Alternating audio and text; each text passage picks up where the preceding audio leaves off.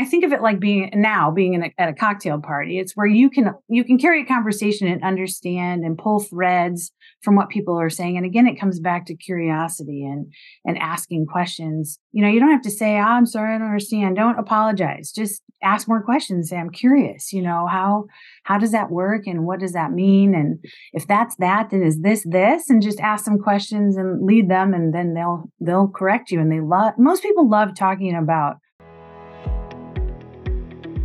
Welcome to Elevate Your Career, the podcast dedicated to empowering individuals from all walks of life as they navigate the ever changing landscape of their chosen fields. In this show, we'll be bringing on a diverse range of professionals from various career stages to uncover the secrets behind achieving success in any industry. We'll explore how they achieved their career goals and the paths they took to get there. Your host is none other than Nicole McMacken CEO of the Irvine Technology Corporation, ITC, an award winning information technology solutions and staffing provider. Now let's get to the show. On today's podcast, we will feature a fearless leader who had to learn that she needed to switch careers by hitting a patch of black ice and spinning off the road on a Montana interstate. Jenny Moshea, a C level executive, who has been the sole income provider for her family for her entire career, has some significant takeaways. She lives and breathes the concept of find what gives you energy, and then she does it. Moreover, she touches on how comfortable to be when you're having an opinion and then stating it. Trials and tribulations for us all, including myself. Uh, find out how Jenny navigated her way in and out of positions until she reached her dream job. This is a podcast that has so many takeaways. Please don't miss it.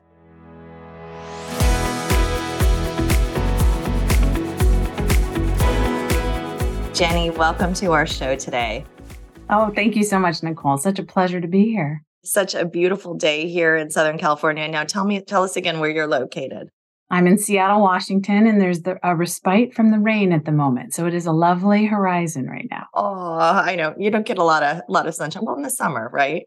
Oh yeah, lots in the summer. In the summer, I was, as you know, I was just up there for a speaking engagement a, a, month or so ago, and it is quite lovely. I have to say, yes, it is quite it was, lovely quite a joy to have you join us in our in our leadership circles. Very fun. Oh, it was great to meet everybody, and and that's where we had touched base and met. And I thought, my goodness, you have so many valuable tangible items in your your career that you could offer and you could share with our audience so i'm i'm really pleased to have you here today well, thank you so much. It's definitely not been a linear process. they, never, they, they never are. But I know you've listened to our show and our yes, podcast and love it. And you know how we always start. So let's hear it. Fun fact about you. A fun fact about me is that I have been to all 50 states and I completed my final state by the time I was 50. And oh for inquiring goodness. minds, that was only last year. oh my god. Okay. Do you have a favorite state? Uh, everyone always asks that. I, I have a top five. They're all just glorious. I finished with Alaska though, which I recommend to everyone. Oh, I've always wanted to go. I've always wanted. Okay, tell us your top five then. Oh boy. Montana, parts of Massachusetts, definitely Washington, Oregon. Is that four or five? Anyway, yeah. There's yeah. It, I can't. I switch them out regularly. yeah, yeah. We vacation every summer in Montana, so that yes, is one of my favorite states, definitely, and, and just gems. love it there. It is. It is hidden gems. Everywhere. Although, although, um, I think there's been uh to Montana and Utah uh, in the last few years. You know, quite amount of people moving there. So I, I don't know how much of a hidden gem it is, unfortunately, anymore. We can't have it to ourselves. I know, I know. As you're aware, the podcast is really made for individuals who are listening that want to take your lessons, individuals on the the series and take bits and pieces and incorporate them into their own lives. And so, you know, start with you and let let's take your career back to you know growing up and where are you from and you know everything you know kind of leading up to how did you arrive at the c suite And those those tidbits are so just beneficial for us all. And would love to learn a little bit more about you as a as a person. Well, thanks. It's it's interesting to hear how many of your guests are from the Midwest. I claim to be from the Midwest as well, so there's a good theme going there. That is true, actually. Now that you're bringing that up, it's like ninety percent so far. Yes, so I know. I and I think, and I think we have recordings that are coming out that are no different. So that's interesting. There's a theme, yes. There is. There is. Hardworking people. I grew up in Ohio after going to college at Indiana University in Bloomington. I actually moved to Vermont without much of a plan. I did some odd jobs, including writing sales scripts for a video production company. I even did some Foley work, which is the sound effects on a movie. So odd things. But one of the very first more legitimate things I did was I started as a temp. I was a Kelly girl at the time, and now it's Kelly Services. But I started as a temporary receptionist at Geiger of Austria you know, I was at the front desk taking the phone calls, the inbound, and I just took every little opportunity I could. And then eventually they offered me a full time customer service job. I got to name some of the colors for the season, like watermelon for a clothing company. That's a big deal. That is, that is. and so then I just kept being curious about the business. I would walk in the back in the manufacturing area the sister company was in Austria, but the uh, the parent company was in Austria. The sister company was in Vermont, and so it was just interesting to figure out or watch the manufacturing process. And it brought back one of the books that was one of my favorites during college was The Goal, E.L. Goldratt. And so that you know part of what motivated me through my career was just always trying to kind of figure out the process improvements. And so that was a very intriguing first part of my early career days. And then one day, one of the sales reps quit in the Western area of the United States. And I was like, I could do it. So I just kept raising my hand. I could do it. And they were like, what? You know, jointly pioneered a new in house sales rep role eh, around me. And so I took on the clothing line for the five states out west Colorado, Idaho, Montana, Wyoming, and Utah, moved to Denver, through the clothing line in the back of a Ford Explorer. And then from there was driving the Western state territories to high end golf and ski resorts. And so I was driving 5,000 miles a week. So an oh oil oh change a week. oh my gosh. This is, let's back it up just for yeah. a moment because I have some questions. So out of college, you move and you take a temporary position. And then from that temporary position, you're working the front desk and you become very curious. You said you would just go into the warehouse, the back of the shop, right? Not not mm-hmm. really. I'm sure it's it's much the line, the, the line, manufacturing right? line, yep. The line, and you're just inquisitive, and you're standing there, and you're thinking about why are you back there, and is everyone is anyone wondering why are you why are you back there, and is anyone else you know, from the front office back there with you. Is that a thing or was that just It was a thing. It it was part of our job. We'd have to go back and check numbers or item numbers or SKUs. And so we would work with the lead manufacturing manager, Connie, and she was amazing. And so she would also share tidbits about the process if we looked up and were watching the garments fly across the room and just tell us about the process step by step. So I just kept asking a lot of questions.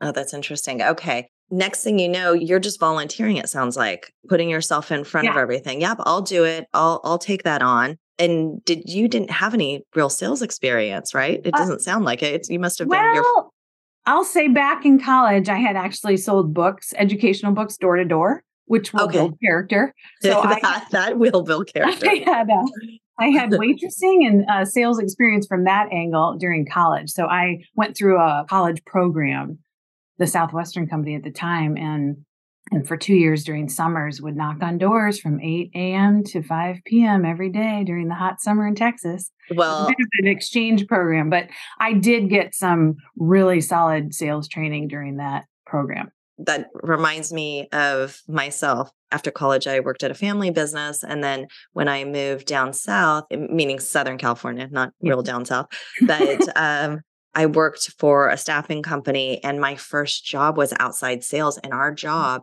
was to knock on every business door.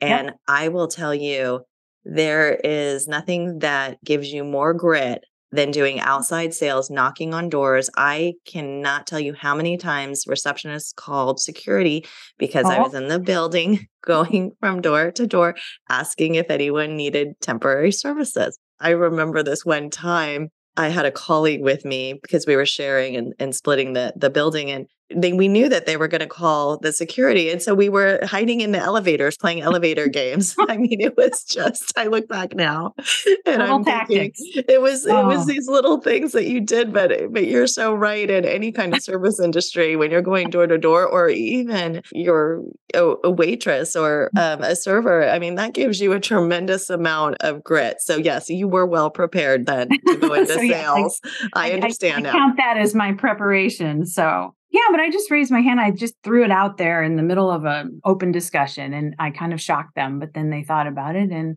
sent me out west. Uh, I got to pick a company car that fit the clothing line. And I was on the road. Every season was, a, you know, three months or six months. So I would cross, switch back across the country from Colorado to Vermont. And I had an apartment in Colorado and the company condo in Vermont for the off season and couldn't even keep a house plan alive. wow. Yeah. Because you're, are, are you, do you think you're a, a risk taker? Do you, because you seem somewhat yes. fearless to me. Yeah. I, I feel like that on occasion, but um, that it only took one night on a dark winter night, uh, going on a, across the interstate in Montana, going 80 miles an hour, when I hit a patch of black ice oh, no. and was spinning around and backwards as a semi truck is bearing down on me and ended up safely in a ditch with only a flat tire. But at that moment, I realized, you know, my life is worth more than this customer service salary that they're paying me when the other reps are making sales commissions. right. Sure. I was a guinea pig. Yeah. Then I spent some time reflecting on what would be next. What did you do then? So you went back to Vermont. Did you say, well, no? I, I had built a, a, life, a little bit of a life in Denver and really liked the community there. And I loved the mountains. And Vermont is just really cold really cold. I mean, Denver at least has sun. So I uh, I stayed in Denver, but I took that opportunity to um, read one of the, my favorite books I recommend to everyone looking for jobs is What Color is Your Parachute? And I sat by the pool at the apartment. I went through every page. I filled out the whole workbook. And by the end of that exercise, I had a bit of a picture of what would be next. And what would that be? you knew I was going to ask. I know. So that I didn't really know what to call it but I was on a blind date um, and we were waiting for our table. And I just chatted up a lady next to me, and as she was waiting for her table also. And what she described to me, what she was doing, I was like, that sounds amazing. And I was mesmerized. And it turns out it was called management consulting. And ah. so I got her card. You know, I was still finishing things up with that sales job. And then I called her four months later. She actually remembered who I was. And shortly after, I started as a business analyst at a consulting firm. And so, you know, that was because I could read and write well. I could communicate well and translate. I was known as the translator. I could translate right. what the business was asking for to the technical requirements and the devs.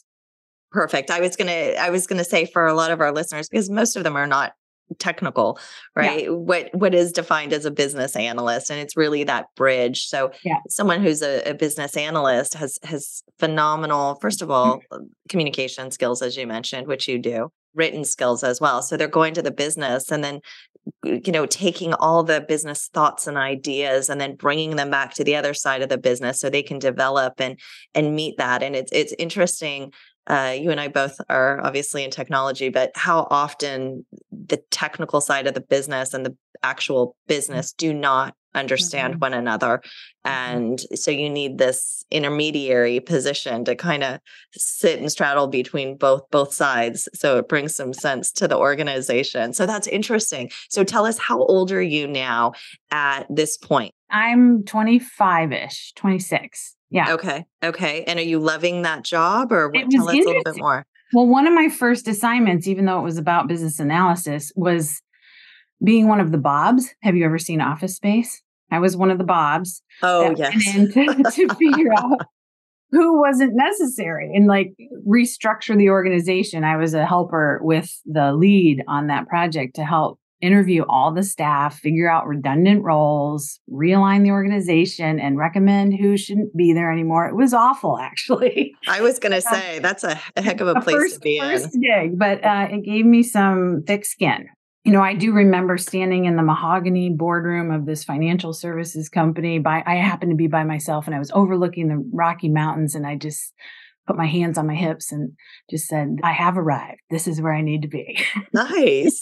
nice. I love that. I love that. I think that those mantras to yourself and, you know, standing up and saying and voicing it, I, I think yeah. are such big deals. And there's so many statistics around that now today, but, you know, positive self talk and Mm-hmm. standing up by the way I, uh, Jen yeah. was recently on our podcast and she does a whole thing on negotiation and you know standing up before you negotiate and getting yourself in the appropriate mindset and For i think sure. it's a big deal so i love that that's great I actually had a note from Jane's podcast. That was a great episode, and so many of them are. I just really, she taught me a few nuggets on that. Yeah, yeah, no, she's fabulous. Yeah, she, yeah. I know. I agree. Um, you know, that role opened me up to exposure with working with vendors. I was part of the Microsoft Office, you know, Microsoft Project 98 beta program. So voice of the customer feedback for the for Microsoft. And, you know, and I was, you know, I spent the next 10 years in various roles. So, you know, I was a technology project manager, then I uh, grew into a program manager, and then I, you know, ended up as an account manager for different boutique consulting firms. Um, in Denver. And in my early 30s, I was then managing a team of about 22 project managers. So, are you, do you find yourself, because you don't necessarily come from a technical background, right? Yeah.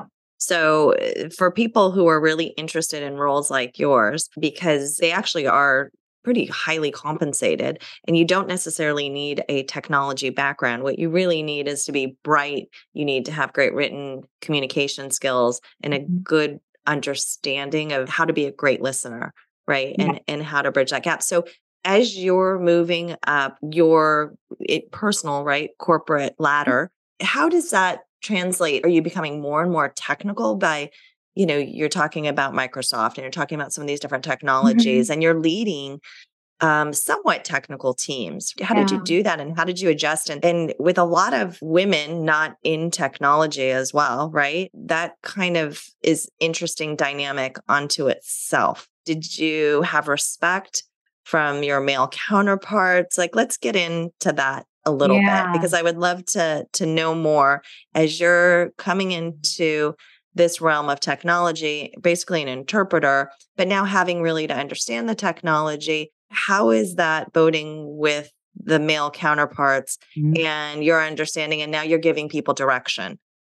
Yeah, for sure. That's a great question because I was very few, if not sometimes only the only female in the room. And so, you know, I was an environmental science and management major in college. I tried one computer programming class and it was the first and only D I ever got in my in my education. So I didn't consider myself technical, but I knew computers were, you know, emerging and big time in business at that time in my day. So I think of it like being now being a, at a cocktail party. It's where you can you can carry a conversation and understand and pull threads from what people are saying. And again, it comes back to curiosity and and asking questions. You know, you don't have to say, oh, "I'm sorry, I don't understand." Don't apologize. Just ask more questions. Say, "I'm curious." You know how how does that work and what does that mean? And if that's that, then is this this? And just ask some questions and lead them, and then they'll they'll correct you. And they love most people love talking about what they do or in technology or translating concepts because I think it's part of being a technologist is translating those stories or storytelling or being able to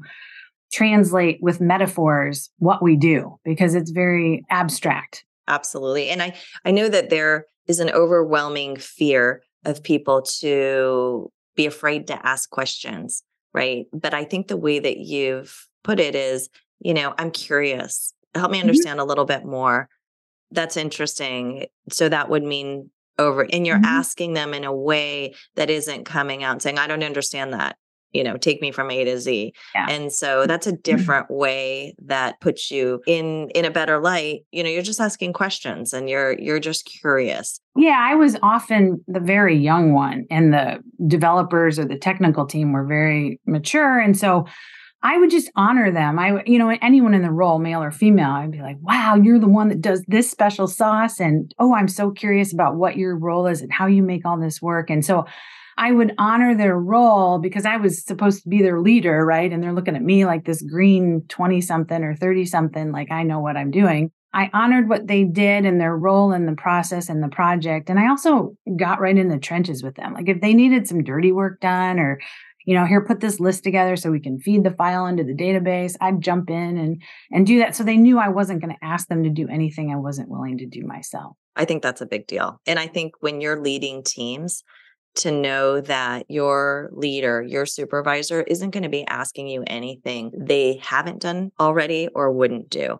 And yeah. so I think earning that respect, even if you didn't necessarily have to upload a file into the database, but knowing that your willingness to do and to help and be there and lead, you know, side by side, I think is a big thing with leaders. And that's how you garner quite a bit of respect from your team yeah, it was interesting during that 10 year period of several boutique firms. I actually, in the middle in there around 2005, was laid off from one of those by my friend manager, who, you know, it was a business decision. I had been on the other side of the doors in the previous rounds. I walk in and I'm like, oh boy.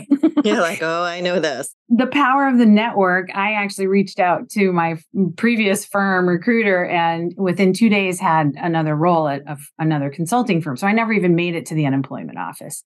And it was funny because this same recruiter I had gone back to over the course of that 10 years, three times working for her company at the time. So everyone joked that we had a scheme going on. right, right.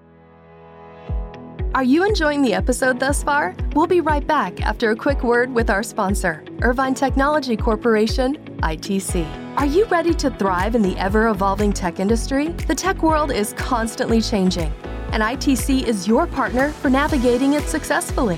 Whether you're seeking top tier tech professionals or the perfect opportunity, we are happy to connect you with talent to transform your business. At ITC, we specialize in placing first rate, diverse technology talent into corporations, with a particular focus on underrepresented groups in tech. We believe in bringing new perspectives and ideas to your team.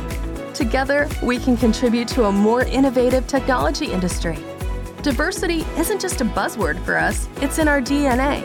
Whether you're looking at bringing on more tech talent or you're a tech professional searching for your perfect role and employer, look no further. Take a look at www.irvinetechcorp.com and pick the best option for you. Be part of our mission to create a more inclusive and innovative technology industry. Once again, it's www.irvinetechcorp.com. Now back to the show. Let's talk a little bit about as you elevate your career, your network, and how much that means. It sounds like very obviously very useful. And is that something that you still cultivate today? Absolutely. I think I make more of an investment I think in my network and I'll do things when I'm super tired. Like even last night going to a holiday party that I'm like, I just want to stay in my fuzzy slippers tonight.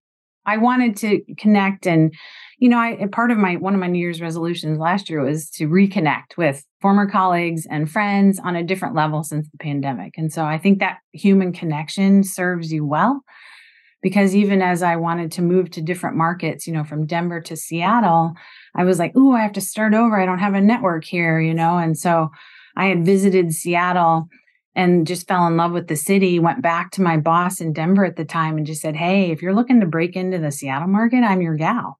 And so 90 days later, they moved me out.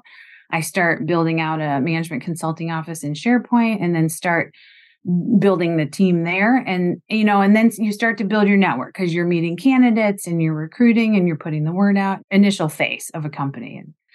But you take you've got to take some chances too. I i'm often out of my comfort zone or sometimes just you know when you're not in that mindset you just have to kind of go over that edge and go for it. And I always benefit. I always come away going, I'm really glad I went. I do too. I was, it was funny. Last week, I was a keynote speaker, a group of CIOs in Los Angeles, and I was sick as a dog. And my husband's like, Well, you just are not going to be able to go. I was saying, No, to your point, yes, I wanted to lay in bed, and I know at this point I I didn't have an opportunity to back out. I, I can't yeah, back out, and so but but I did it. But I remember thinking to myself, I stayed pretty far away from everybody, but these are the things that you push yourself you make yourself uncomfortable you do things because not only you have to do them but because it's you're better you better mm-hmm. yourself by doing those things i host things and I, I go out and probably I often, you know, have a, an issue with uh, you've probably heard me talk about on the podcast, but work life balance a little bit, you mm-hmm. know, too much on mm-hmm. the work side. But I, you know, I'm a person that believes in networking and it believes in helping others. And I get joy from that. And sometimes, yeah. you know, starting conversations with with total strangers. And I mean, look at you. You met that person and that started your real your yeah. real drive to your career and, you know, business analyst. And and so it's it's interesting. And I, I would recommend that to everyone, making yourself uncomfortable, pushing yourself. And it's always very rewarding. I think of it as the show must go on. You know, I spent 14 years in ballet in my early days from the time I was four. And I think it gave me the discipline to say, no matter what, if I have an itch on my face or anything, like the show must go on and you can't. It's a performance. Some things are a production. And I think of, you know, some of the folks that are in technology that are theater majors and psychology majors and all the variety of folks that are not computer science majors that add the color to the industry and to what we do. And again, it's just a it's a pool of great human beings. And so I think learning people's different individual stories is part of what helps with that networking or makes it interesting from my perspective. For sure for sure and i mean and that's if you think about it that's what we're trying to do on our podcast yeah. right? Through storytelling is getting to know individuals and and everyone has their own story and how they grew up and where they came from. I mean sounds like obviously a lot from the midwest on that yeah, you're a little tilted here. I know I, I don't I, and you know it's so funny is you know most everyone who i interview is is currently not living in the midwest. not in the midwest right. No. which is also very interesting. I, yes.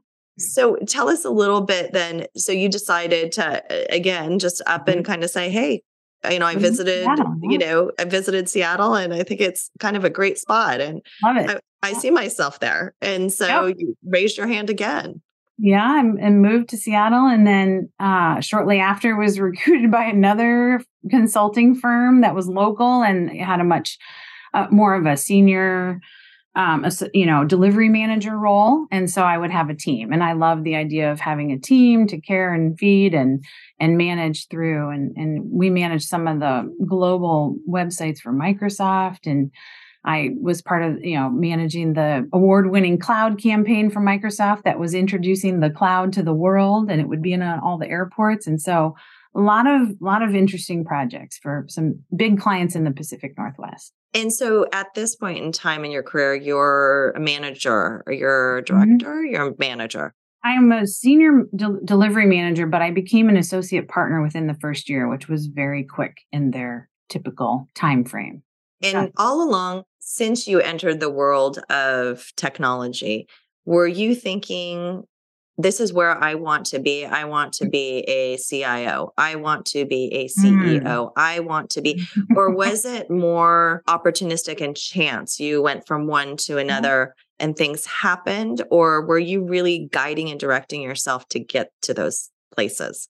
I think the energy you put out towards the universe comes back in some way, shape, or form. I didn't know at that time that I wanted to be a CIO, but I, in subsequent consulting roles with BI and business intelligence and analytics firms, I would see the clients we were working with.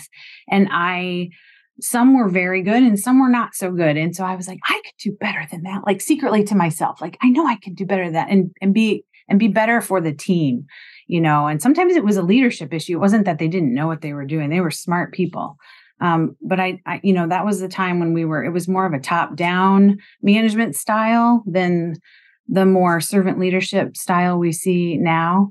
Um, and so it hurt me when when people were not necessarily treated to their full potential. And so i just always knew in the back of my mind i, I had that seed that i just someday i want to do that.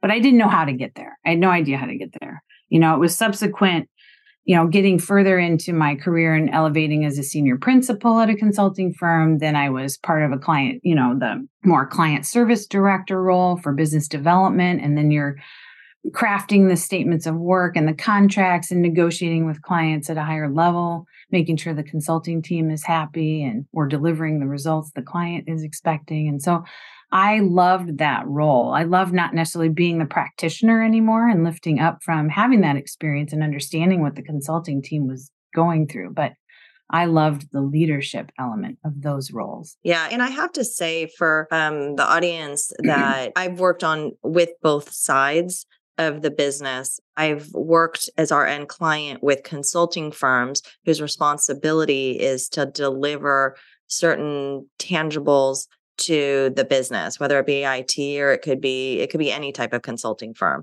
and they have deliverables that need to be met and that they've yeah. paid for and it's a really hard job because the end client um, whoever you are servicing a lot of their staff, it's an easy blame game where yes. no, it's a consulting firm's mm-hmm. fault. No, and you now have introduced a different entity into a business that is really easy to blame and question. And I saw it from as a third party observer many, many times happening. And it's not an easy job at all. And I think the role actually of a CIO for a regular corporate entity outside of a consulting firm is a much more stable, thankful job, maybe. Yeah. I guess I'm trying in short to say, you know, heading up a consulting mm-hmm. and delivering to clients is extremely hard yeah. and difficult. And the biggest thing is winning the people's hearts and getting them on your side with the understanding that your intentions and what you're doing and that you know what you're doing. I think consulting firms they they have to be at the top of their game all the time yeah. because they've got to be better than the mm-hmm. companies and organizations that are hiring them. So kudos to you for being able and cutting your teeth in that that area because I am telling you it is it is no small feat. It is a big deal. Well, it's a matter of building trust, right? And you and working with those relationships and building that rapport with the client. And then they'll switch out the client contact on you and you start all over. So, but I think it all does come down to trust. And you are constantly demonstrating that you are one of the smartest people in the room or the people and have the team that is smart and can help the client when, you know, solve their their initials initiation, you know, initiatives or their pain. Yeah, for certain. It's it's it's a tough job. And so I can see where you're meeting with clients at that point in time and and looking at their teams and perhaps again, they may have had the the right people in the right seats, but maybe not the right leadership and and that's hard mm. for, you know, CEOs and businesses to to really pinpoint when something's wrong in the organization who really is at fault is it the team are they not. Um, strong enough or is it the actual leader? And so i can see how you were sitting there saying gosh you know i can do this i can do this yeah. better because i've demonstrated trust. I build and have to have teams that are, are cutting edge in mm-hmm. whatever you know you're out there sourcing uh, outsourcing. So I, I get that. So that's interesting. Yeah so i was going about my consulting roles and managing my team happily along and then a headhunter contacted me one day and said, Hey, I've got this role. It's a director of technology. I think that your skills in consulting could parlay into this director role. And I was like, Oh, the heavens have opened up. Like, yes, that's like how, because to make the jump from consulting to, you know, um, bit you know industry is is kind of tough. And so i was so thankful at that moment. So that was you know a process. And i got the gig as a director of enterprise applications in a larger company. And i was dealing with third party integrations with costco and microsoft and ibm and apple. And so a lot of uh, you know baptism by fire. Why you mentioned that it's hard to go from consulting direct to corporate. Yeah. why why is that that was my experience because I think I wanted to do that so many times, but I never really, I mean, I didn't formally apply. It's no, no, I think it, it's not just with you. That is normal. Like, why is that? Because you're I, out there working and doing essentially the same things. Right. Even I would say to a greater extent that there's apprehension on bringing people from the consultancy side to the end client, to right. business. And I, I wonder why that is. I think one of the main reasons, Nicole, is that people consider consultants generalists and they want specialists in their industry with industry experience. And I think back to the days early in my career when I had to get my Project Management Institute certification because people looked at me as the green kid on the block. And I had to get some legitimate credentials to prove I knew what I was doing because I was so young at the time I was doing these things for government projects and other things. So I think when people started to realize the value of project management, and it took 15 years of my career for clients to want to pay for project management. I mean, that was a lot of times a freebie we would put on top of the development team because clients didn't understand the value. And I think the same thing applies for, you know, I've got a list of 20 different industries I've worked in over 20 years of technology consulting. But when I go to look at opportunities in the past or over the years, they want so much specific industry experience that I think it gets in the way of of you know i think the the folks that can see through that and see that your experience can parlay or translate over to an industry i think benefits the industry because you have some fresh perspectives and fresh ideas infused. I agree and i think about that all the time when hiring for my own company thinking okay let's get some different thoughts different leaders what translates to your point from one business to mm-hmm. another what makes sense. I love sometimes speaking to strangers about my business and some of our business challenges and getting a completely different view on something when when they don't know quite so much about the entity and the business but just their perspective on how they run their and operate their businesses. And i think it's valuable yeah. Getting other people's opinions, right? They don't necessarily need to be in the industry, but they have their thoughts and on their own. And I think that's why a lot of um, corporations look when they're bringing new people in, they they call them, okay, let's we want people from enterprise you know large organizations yeah. because uh, you know those organizations tend to move things quickly and and if you're sitting in those organizations you're seeing a lot of different things occur often and so when you're younger in your career and you're you're looking for opportunities it's it's great to be in organizations that are that are larger because they're more dynamic and they have a lot of different things going on and constant process improvement right? right so they're bringing in new new deliverables new technologies and not only technologies but new lines if you're in the in your creative space if you're in the retail space and and so it's it's really it's really good to to be looking at those types of things and counting them when you're when you're looking to broaden your career and elevate. You know infusing an organization with different perspectives is key and i have always said throughout my career some of the best hires i've had into technology were library science majors because they can understand how to organize information and data and they can understand it from a, an end user's consumption perspective. Sure i could see that most definitely so you've got your job, your final break, yeah. as you put it, right? your final break. The bridge over to the right, other side right. from the north side. and how old are you at this point in your oh, career? Geez, I'm probably in my early 40s. Well, yeah, that was about 10 years ago. Yeah. I would okay. say early 40s. And um, so you're feeling like, okay, my goodness, I've made it. I've made it. Yeah. Yeah. Right. But it didn't it didn't work so well. It didn't turn out oh, actually. Oh no, no. even the headhunter was like, I'm so sorry.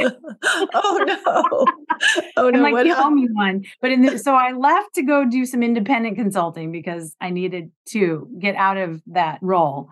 Uh, and was it that you just didn't like it because it was static, or was no, it more of the, the organization itself? Bigger, much bigger organizational things were at play, and the part of that company doesn't exist anymore. And so I needed to leave but it was a great, quick growth opportunity and working on major legacy systems to pull off miracles. In fact, I even wrote a Dr. Seuss program about the direct fulfillment that I was doing at the time for that. Oh my god, that was crazy. But I left to go do independent consulting as a senior program delivery manager. I was, you know, I did things for the London Stock Exchange with Russell Investments, doing a data center migration. You know, I think every step of the way you learn what you do and don't like. I learned quickly that I'm not a fan of circuits and switches to be my day to day. That was not my special sauce um, in the network data center side of things, but I it was great leading or working with that team to to go through that process. And then I I also ended up, you know, just doing some Marcom work, some marketing, communications, automation for Microsoft and Office 365 at the time. And so I, I, look back at that first director of enterprise applications role and I was like, I learned so much. And I think, I think now in every role, like, what am I learning right now?